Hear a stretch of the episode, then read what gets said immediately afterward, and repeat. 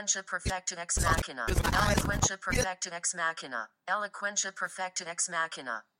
Welcome to Season 3 of Eloquentia Perfecta Ex Machina, a podcast series dedicated to the teaching of rhetoric and composition with and through a variety of media and focused on the writing program at St. Louis University.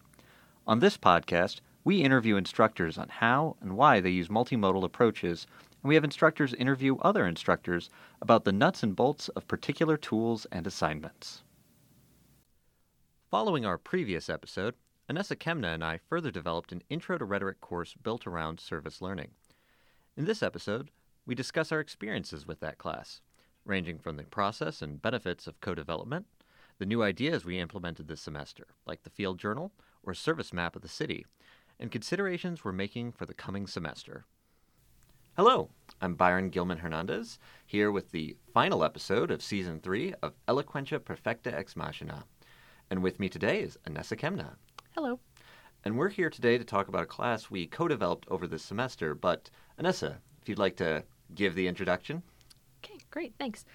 Um, so, yeah, we're here to talk about um, the service learning component of 1900 that Byron and I developed together over this year. And building off what you worked on in the last episode, Mhm, uh, yes. which was recorded, of course, last semester, Yeah. over a subject that happened a year ago. yes. Uh, so, the first iteration of this course happened in spring of 2017, and that was run solo uh, by just me. And then Byron expressed interest in getting involved in that, and so the two of us co developed um, a sort of double teaching format of that service learning course that we ran this past semester, which is fall of 2018. Mm-hmm. And I think it's been, I don't know, I, th- I just think it's just been a great experience Oh, and a pretty big success. And I'm really excited to be continuing this into the next semester. But getting ahead of myself, um, let's start by talking a little bit about the co development aspect. Mm-hmm. Um, because I first, I was the one working the uh, microphones when you were being interviewed by Colton. Right. And that's where I got like kind of interested in hearing about it. And I don't remember the exact process that was followed through there, but I do remember we had a couple meetings this summer. Um, and do you remember any of the things from your perspective on the whole planning aspect? Yeah. Um, so over the summer, Byron and I got together a few times, um, and I sort of ran through my basic syllabus for the course, how I had set up the service learning, how I'd structured it, how I'd scaffolded the assignments. Um, and then we looked at how we could make that work for us as a two person team instead of a solo run course. Uh, we also benefited from my successes as well as my absolute failures in the in the first running of the course you know because things always take a few runs to uh, That was something listening to the podcast I kind of forgot about is um, that at the start of the semester, like one of the big advice you gave uh, me, and we were really leaning hard charging on, is making sure students got to their field sites really fast. Yep. And oh boy, yeah, like I thought, like I fought you on that a lot because I wanted to do my usual first paper. I didn't want to like give them another week. Don't it doesn't need to be second week. Make a decision. Like give them some time. But man, like No. yeah, it was it was the right idea. yeah. So in doing this, um, you always want to get going super fast, and I learned this the hard way the first time, and Byron learned this because I forced him to um, learn from my mistakes. Uh, the first time I ran this course, I gave them until about week four to pick a site. I wanted to get to know them. I wanted to work on, you know, a couple other skill sets before we got going, and it was a huge disaster because inevitably students will have trouble finding sites. Students will switch uh, students will decide that that's not what they wanted to do. And so jumping that gun early, uh, And I definitely had a couple field sites where it just wasn't working out. Like it was just like Mhm. they kept rescheduling, or it's just quickly turning into just this whole like email tag. And oh man, yeah, getting started Yeah. sooner. yeah. Well, and this is something that we sort of learned um, is that it's very difficult for specifically freshman students because they're dealing with a lack of transportation generally. And they're also dealing with organizations that don't tend to take them super seriously. Hmm. Um, they, you know, they won't return phone calls because what do they have to lose? They won't you know, they won't engage with them properly, they won't keep schedules, and so giving the students the best sort of leg up. Yeah, we're recording this the day after our service showcase, um, which is an experience, um, when very, a good experience, very good, but is a little overwhelming. Um, next week, I'll be rece- receiving my students uh, completed. I had them. Um, we kind of dev- this is one of the parts for the development over the summer to elaborate on was to have our students keep more rigorous field journals and I'm really looking forward to seeing um, their final journals of their experiences there because uh, seeing them at the midterm level, I definitely saw what you're talking about with some of them. Their field sites don't respect them, or you know they're having difficulties with. I did see a lot where they just some students just really made good connections. Mhm. Some of them already had good connections. But actually, the other big thing I thought was kind of the big difference that you mentioned student transportation. hmm And that was something I don't recall if we talked that much about planning wise. I think we did. Because I remember us thinking, being a little like, are they all going to be in a tight knot around SLU? hmm Or are they going to go out there? And that's essentially that's part of letting them. So I actually I had forgotten that I mentioned this in the last episode uh, because it was recorded a year ago. Um, It's not a year. fine, two semesters. Um, something I forgot I mentioned was that if I did a themed course, I would try to tailor the service learning towards the theme. Um, I did not end up trying to do that. A because I am very intent on making sure that students are working with something they are specifically passionate about, but also because the more open the options are, the less likely we are to run into transportation problems because they can find a site at SLU if they don't have transportation. And if they do, they can go further afield. Yeah, and that was actually the other sort of one of the big developments I wanted to bring to it was um, so in terms of my uh, uh, what do you call it, themed course, I had conflict, social justice, and rhetoric, which I felt lent itself much more nicely and easily to a service learning course. But Anessa, you had what was it? Um, I had nature and ecology. and I remember we were talking about it, and this is where kind of like I was really big on the idea of creating the service map, where all of our students would have their field sites. They'd give a location. We'd put like a pin in a map, um, and we could attach to it sort of an audio project. Mhm. Like uh, you normally have your students do podcasts. And I was interested in that from a uh, sort of an ecological perspective of just kind of taking a look at the city and my theming towards this course. And I don't think I remember sharing my concept with you. I don't think you used it, unless I misremember, but the idea of sounding out the city.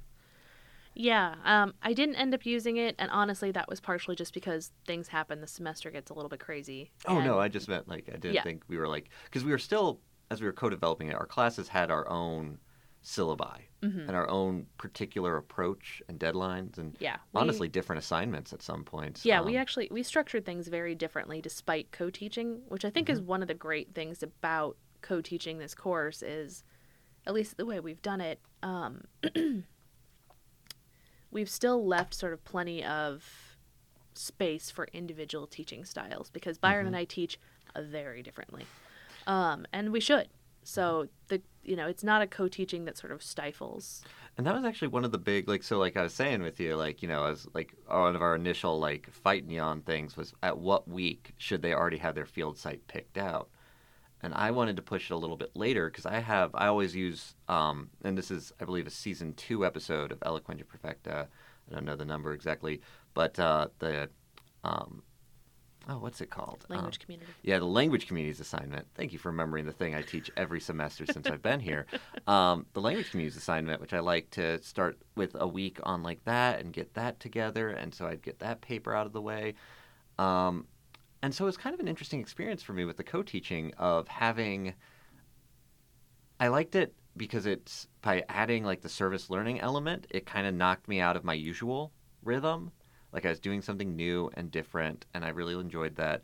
But I also liked with the co-teaching, like I was sending you my um, writing the prompts for my major writing assignments, Mhm. and we were actually kind of talking out sort of our ideas for like how we wanted to tie them together, and it was really it was an interesting way of like kind of opening up my class and changing it up. And there were definitely, like I said, some points of contention, most of which I think, in retrospect, I can acknowledge you were probably in the right on. Aw, thanks. Um, but uh, it was definitely an interesting experience to kind of open up my work like that. hmm hmm Yeah. When I had a very different, because a, a lot of times, because uh, Byron writes really great assignment sheets. Um, and so a lot of my time this semester was looking at what he'd sort of produced and adapting it for my specific class's needs. Um, but it was really great pedagogically to be able to sort of get a look at how someone else built an actual assignment sheet because we don't actually get to see that very often. Um, and that was really helpful for me. Mhm. And again, to get input from someone who was sort of on my same playing field from na- not an instructor, uh, not our, not my boss, um, but someone else who was sort of down in the trenches with me as well. and a whole lot of meetings of like especially with the showcase like the how do you think this is going to go we have no like Yeah. credible reason to think anything might happen Nope. so anything could happen Yeah. but um, um, I was actually wondering really quick if you would give us because you formalized this a lot more than I did. Um, Mm-hmm. Would you talk just for a minute about your field journals that you did? Yeah. So yeah. So um, I actually kind of got this um, idea partially from uh, Dr. Nathaniel Rivers. At the end of his multimedia composition course, I took as like a is a four thousand level summer course that I kind of took because I wanted to get more experience working with things like the microphones we're using right now. um, and at the end of that course, we were worked in groups to produce podcasts and he required us to create um, sort of a journal of for group work what your contribution was so i had done an interview with um, the archivist at SLU, and i had done the audio editing of bringing all of our what do you call it pieces um, the various audio clips we recorded together and so i created at the end of the semester i had to create like a journal that was like here's my assessment of what I did at each point in the semester. And then here's some screenshots of, I took like some screenshots of my notes from the John Wade interview. I did a screenshot of the audio editing, the Audacity setup. And it was just sort of uh, one, so it was like a group project. So it was like who deserves credit, who was the slacker type deal. But I think more so what I liked about it was being attentive to my own process and I had kind of done it in the class as sort of a, it was at the end of the semester, retrospective, look back at what you did, um, sum that up. But I thought it was like just as a good academic move to take, like, you know, um, so I asked my Mhm. students to be taking notes on their, when they visited their field sites, when they were working with their organizations. And I was like, take as much detail as possible.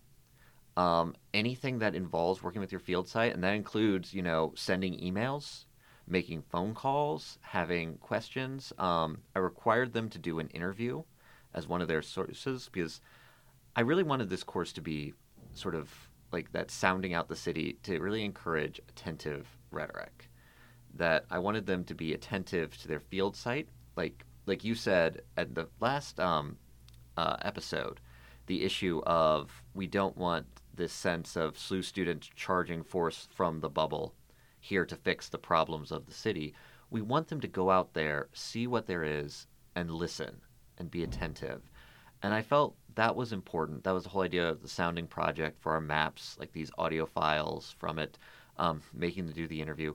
But I also wanted them to be attentive to their to themselves, to be paying attention to what they're paying attention to, um, and to stop taking like for granted, like you know, I went there and I looked and here's my memory of how things went. I wanted them to like be in the moment and take notes.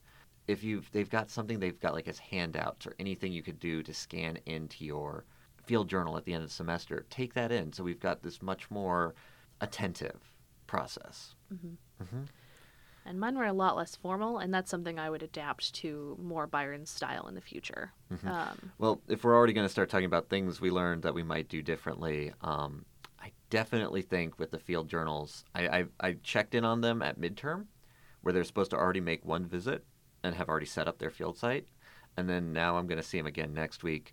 Biggest change I'd make is be way more on the ball regular updates with their field sites. Mhm. I think it's going to be a lot more work, but at the same time, I think just having these kind of journals, just just so I know, like, What's going on? yeah, like I tried to make it really clear to my students, like, keep me in the loop. Like, the reason we start early is because everything that can go wrong will go wrong. hmm But I was like trying to like tell students, you know, keep me in the loop, keep me in the loop, but you know how they are. Yeah. They're not like it's it's going to be I should have told you a week ago, but because I didn't tell you Monday, I felt really anxious about contacting you on Tuesday, and because I didn't tell you Tuesday, now I'm 2 days behind and if I just was doing more like scheduled check-ins.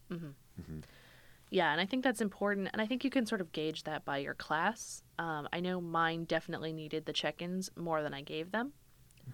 Um, and timing contributed a lot to that too. I've been teaching the 8 a.m. course, and that sort of created its own special set of problems. I am really interested in the fact that we both had two courses that I would call kind of extraordinary.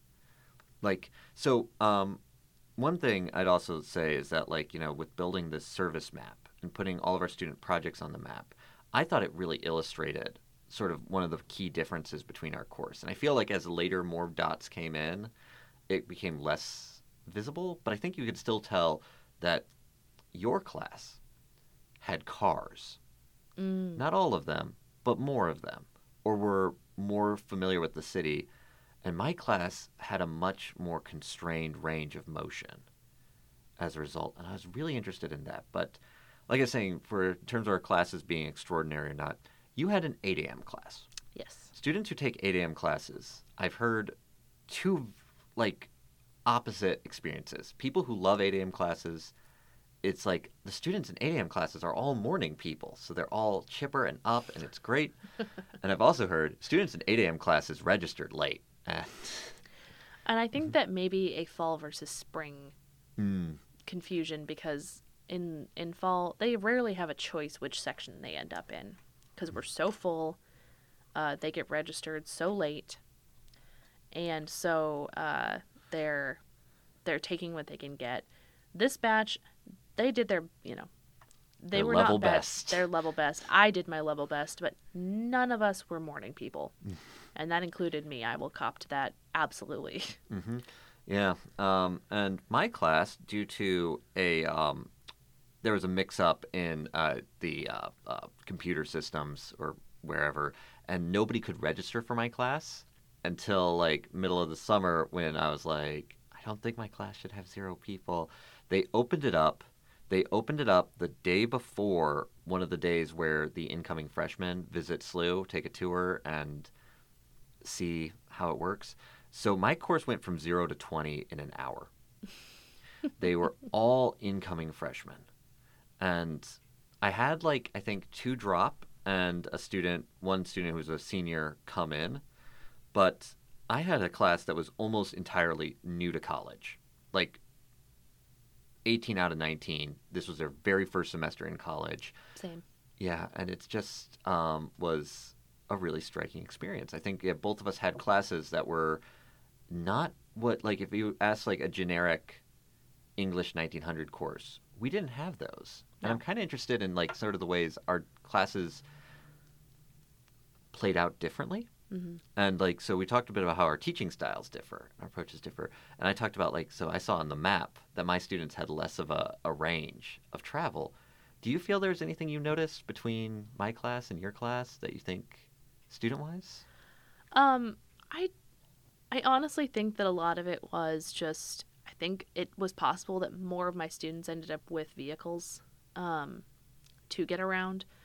Um, now I didn't get a chance to socialize with a ton of your students in the way that you got to talk to mine, but I think it's just maybe an option of how we put. And I, I don't know exactly the answer to this either. Um, I think it may be a matter of how and what angles we took to push the selection of the service site.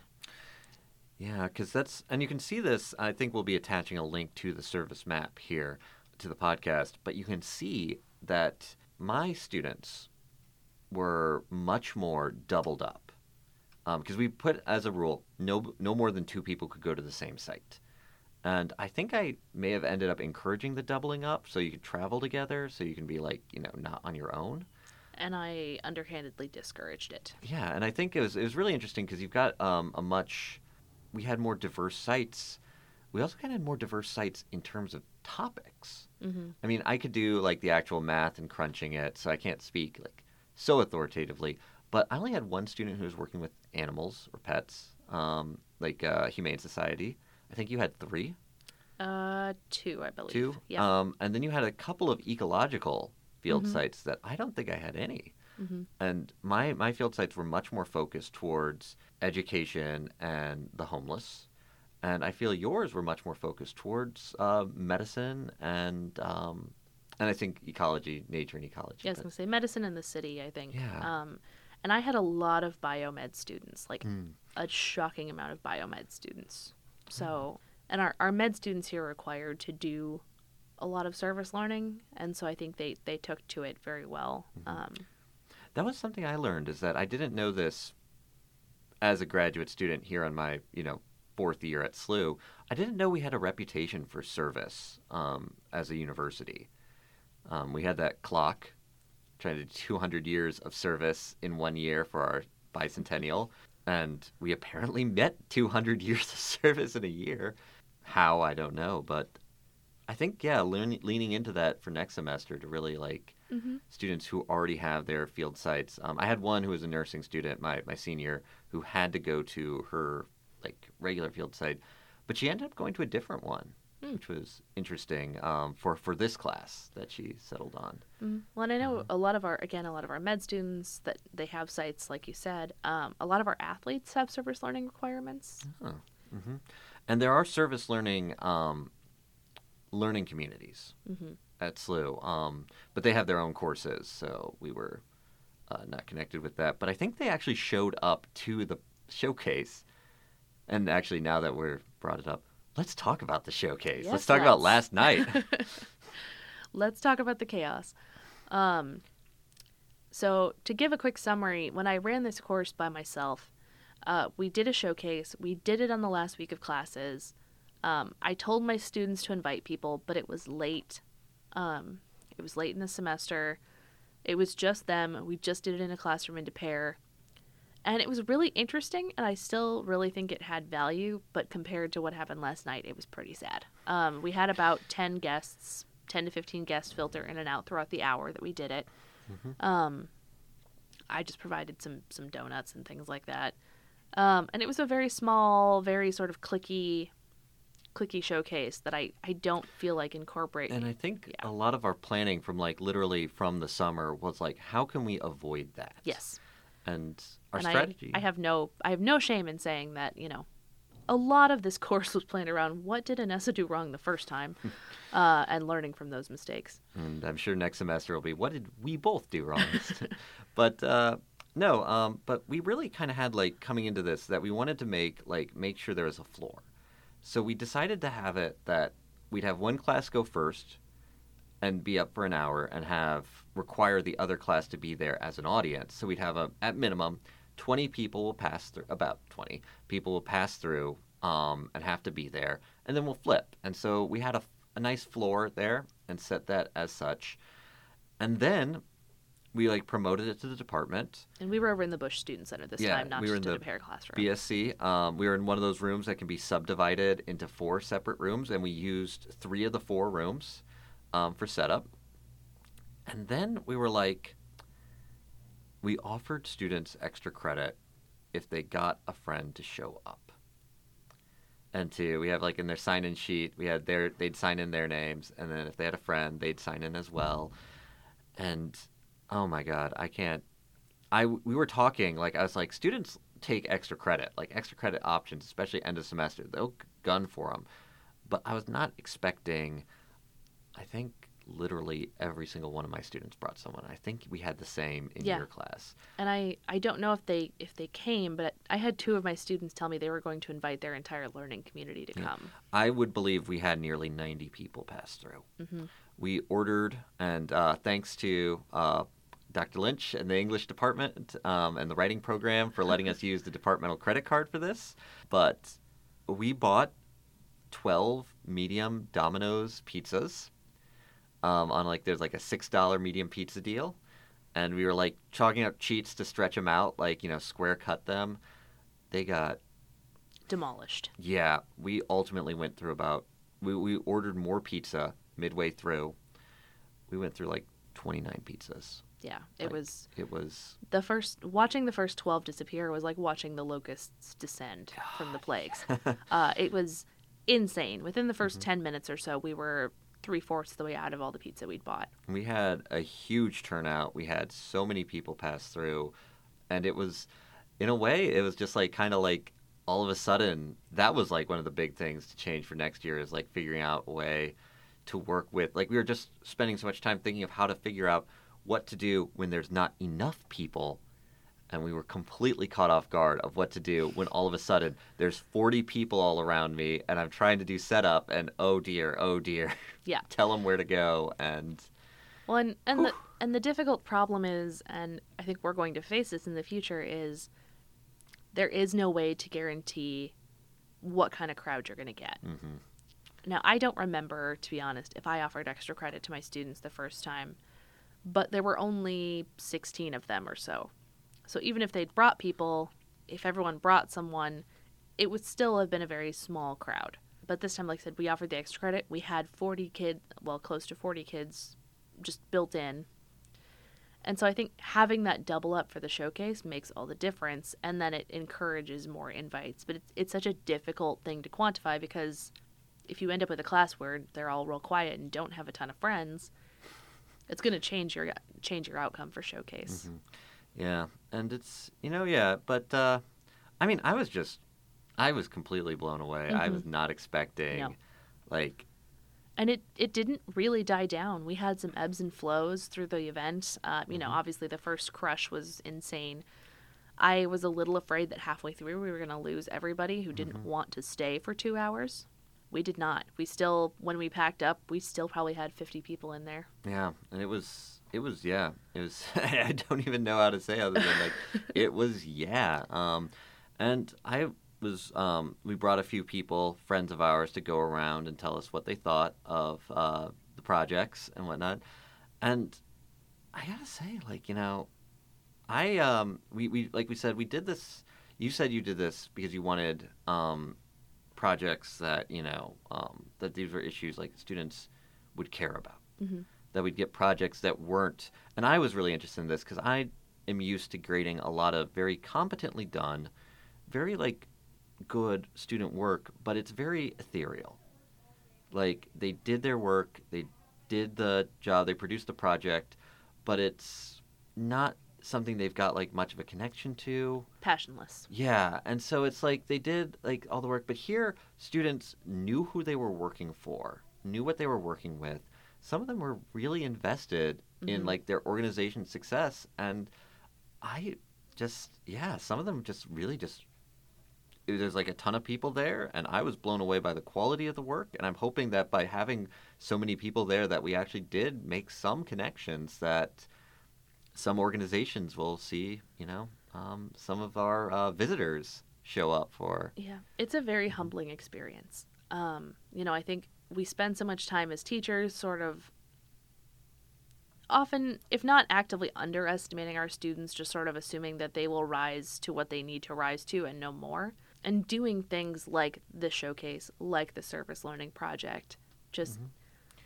bring an absolutely new perspective. It's a it you get to see what happens when you unleash a student on something that in theory they can be really passionate about and the results are just staggering. Yeah. And it's one of the things I really liked about um, I did like conferencing with my students the week before the showcase, so last week. And I just remember talking to a lot of them where they'd be like talking about their what their rhetoric projects were going to look like, their posters or their video or whatnot. And I just remember like kind of talking to them about some stuff, and I was like, just think about like I can't I I won't and because of the size of the crowd I wasn't actually able to get close enough to a lot of my students to really like critically grade it. I'm like the point of your rhetoric project is what you're going to be standing in front of when you're presenting to our crowds. And I was like think about who like don't try to impress me. Don't try to produce this will pass an English course work. Think about what do you want to say when one of your peers is in front of you? Mhm. And I'm like, because that's real rhetoric. Yep. That's like actually we're thinking about the time and the place and the audience. And I'm like, Yep. it's not just, well, I will use ethos and pathos and logos and I will go through the three of them. It's Yeah. what will appeal, like what are the available means of persuasion to the audience you have? And yeah. And I think that means, you know, we sort of did a trade off a little bit. You know, a lot of our students, one of the places they fell short was in use of concrete sources.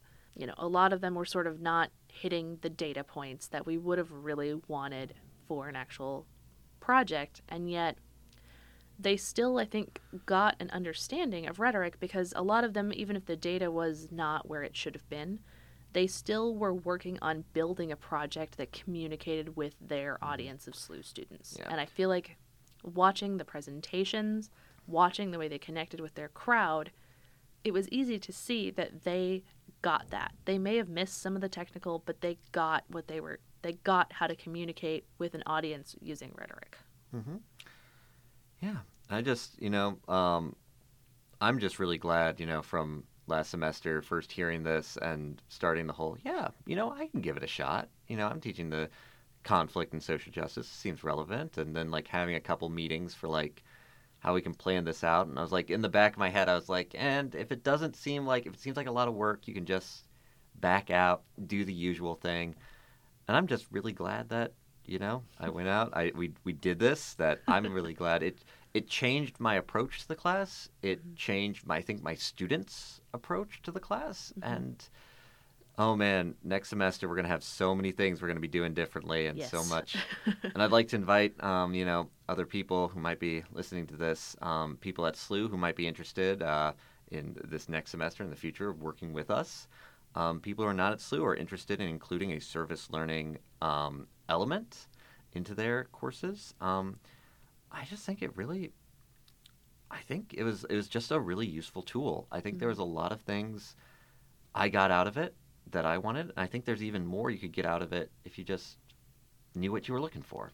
Yeah, it's it's a great experience. A great experience. It changes your relationship with your students. It changes how you look at the course. It changes how you run it.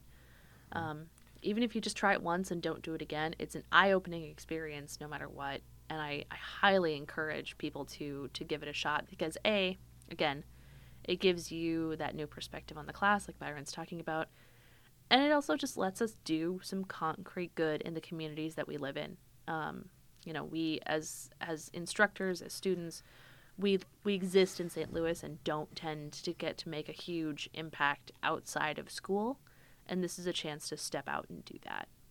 And it, it's it's it's re- no matter how well or poorly it goes, coming out the other side of it, it still ends up being rewarding. All right. Yeah. Well, Vanessa, thank you so much for being here today. Yeah, thanks for having me in again. Thank you for all the help with developing this course. And well, I guess uh, now it's on to planning for next semester. So let's pencil that in Yeah, into our schedules. absolutely. All right. Well, thank you everyone for listening. Have a good day.